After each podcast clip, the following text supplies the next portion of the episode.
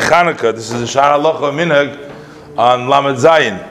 And this talks about the uh, tremendous advantage of using the mikveh to uh, purify oneself. And uh, especially, the Rebbe brings down here that a Jewish body is a holy vessel and is an acquisition of HaKadosh Baruch Hu. So, uh, this is all based on the earlier and the later Rishonim and Achronim from which we derive all of our instructions. We live by their mouth what they said, and they all speak about it. And we're not only talking about from one to purify himself uh, from tuma to tara, and that's of course we have when there is a bodily discharge, so you become tummy.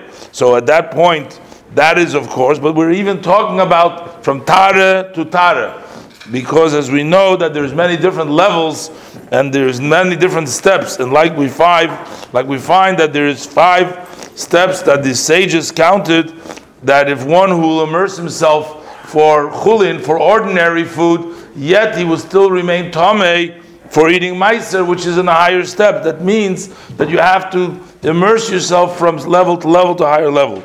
My father-in-law the Rebbe brings down also says that even the immersion of the mikveh is not equal at all times. There is the weekdays in general, then there is the days of reading the Torah, which is Mondays and Thursdays, and then there is the days of fast days.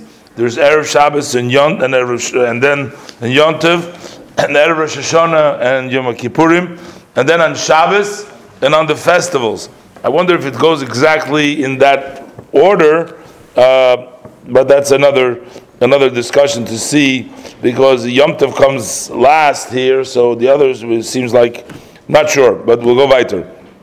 Um, the Rebbe also says, based on the words of the Rambam, whose words are precise, in the end of the tenth book of the Tara, he explains that one's immersion and one's going coming into the water is a hint for bringing one's soul in the water of knowledge as the Mishnah says in the end of Yom, Kippur, Yom Kippurim, uh, that just as a mikveh purifies those who are unclean, God also purifies the Jewish people.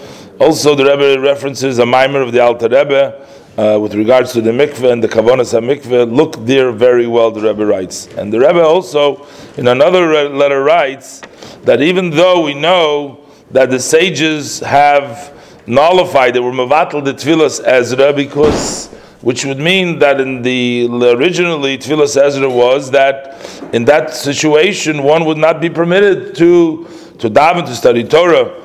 But the Rebbe says even though they were mavatal it, but the people could not withstand. Um, people couldn't uh, go by this stringency. So he says they were mavatal it he took away the, the absolute obligation, but the purity of the body certainly helps, especially for the davening, as brought down from Rabbi Goyin and other and explained in Chassidus Likkutei Torah.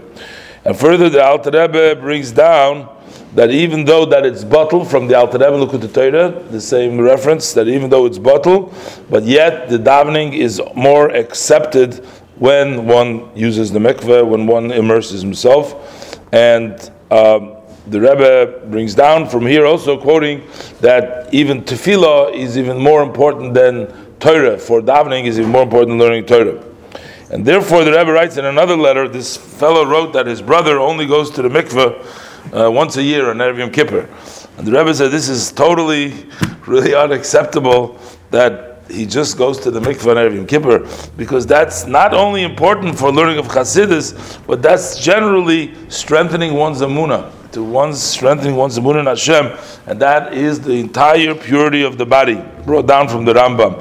This is the resting of godliness of the person, especially when we talk about youngsters, those who are in Eretz Yisrael, which Hashem's eyes are from the beginning to the end of the year, so he should see to it to influence his brother that he should immerse himself more frequently, as much as possible.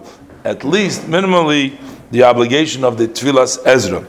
And in a case where it hurts somebody's health, may be hurt. So the Rebbe says, with regards to Tevilas Ezra, and similar in those situations as far as health goes, it's known from our Rebbe that one immersion uh, he accepts upon himself means as his shoulder, he takes responsibility for that, and that it's not going to cause any, uh, any anything bad. There's no physical bad going to come out from one's immersion.